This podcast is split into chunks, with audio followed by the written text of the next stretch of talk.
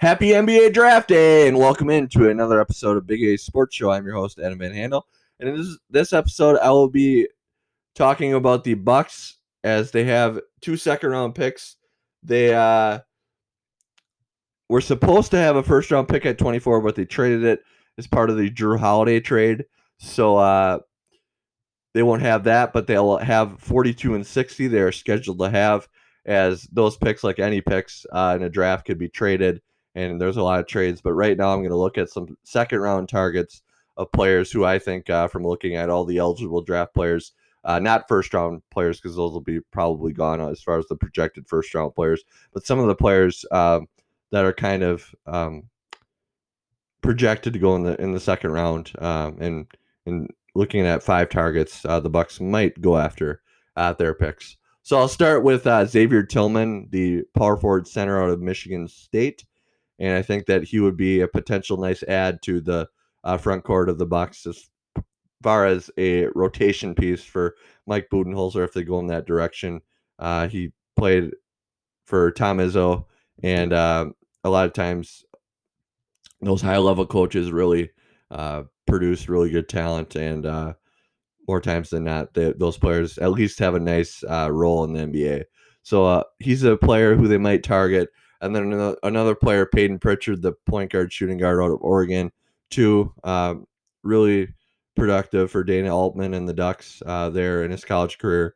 And then Cassius Winston, the point guard from Michigan State.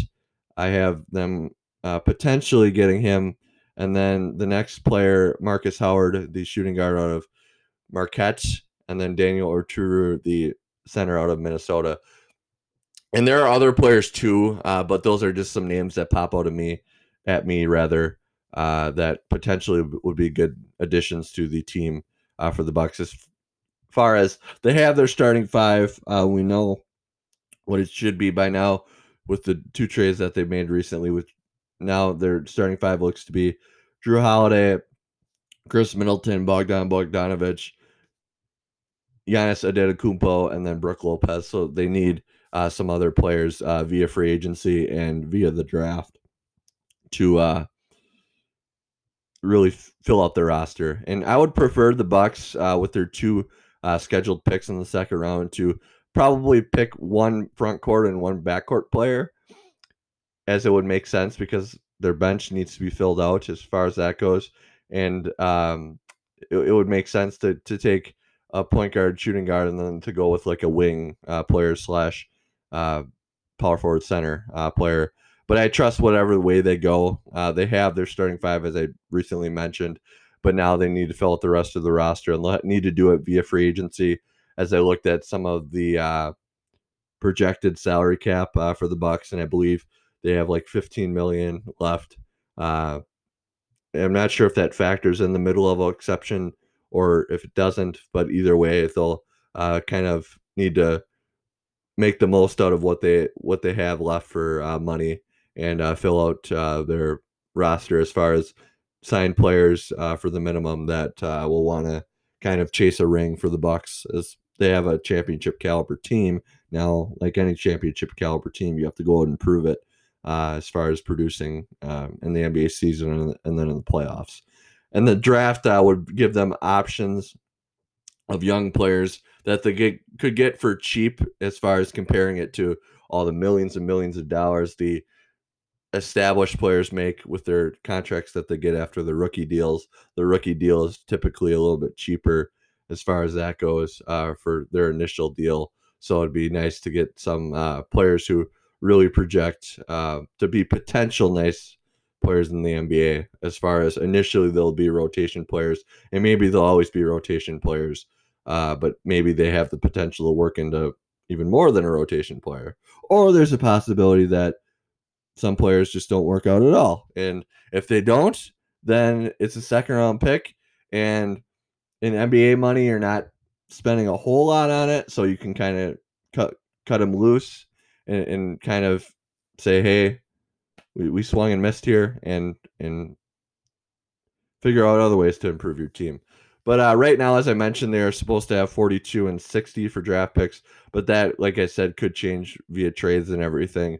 And then, uh, although Uh, I don't know how much value they can get uh, via the trade for any trades that they do for their second round picks. So at that point, you might as well pick the uh, player and uh, see what they can do for your team.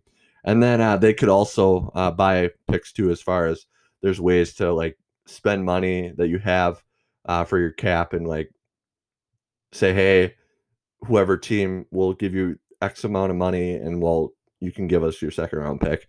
So that could be another uh, potential thing that could happen.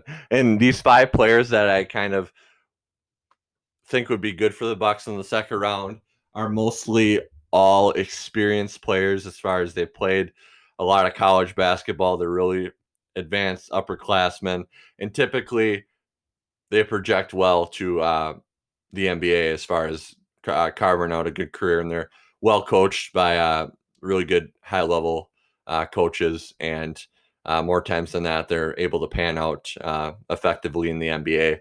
And um, the maturity level too. I mean, all these players are mature, but it seems like the upperclassmen are just a smidge more mature than uh, some of the younger classmen, which they're still mature, but it just seems like that that pans out more effectively in the NBA as far as translating it to um, the NBA. And uh, you you kind of think of a player like Malcolm Brogdon who was drafted by the Bucks a few years ago. And now he's with the Pacers, but uh, a lot of times those experienced players uh, definitely uh, really know their role and everything, and uh, more times than not are, are able to ha- have a pretty nice uh, NBA career.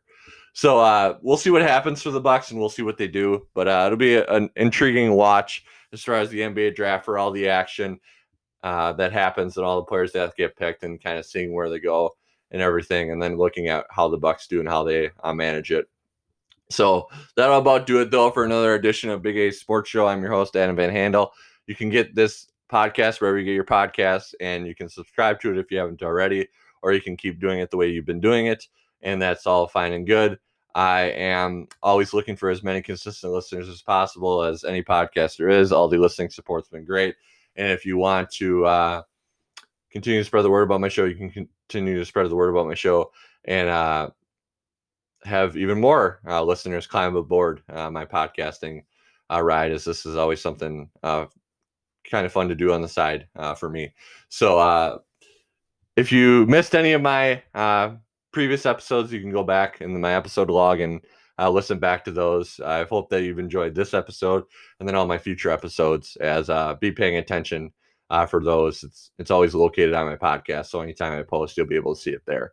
So uh, thank you again for listening, and again another edition of Big A Sports Show. I'm your host Adam Van Handel, and have a great rest of your day, and enjoy the NBA draft tonight, as I know that I'm going to be uh, locked in uh, to the draft as it all uh, happens tonight at 6:30 p.m. Central Time on ESPN, and uh, it'll be really exciting to see all these young players uh, have their dreams um, come true as far as playing in the NBA and uh, just being excited for them.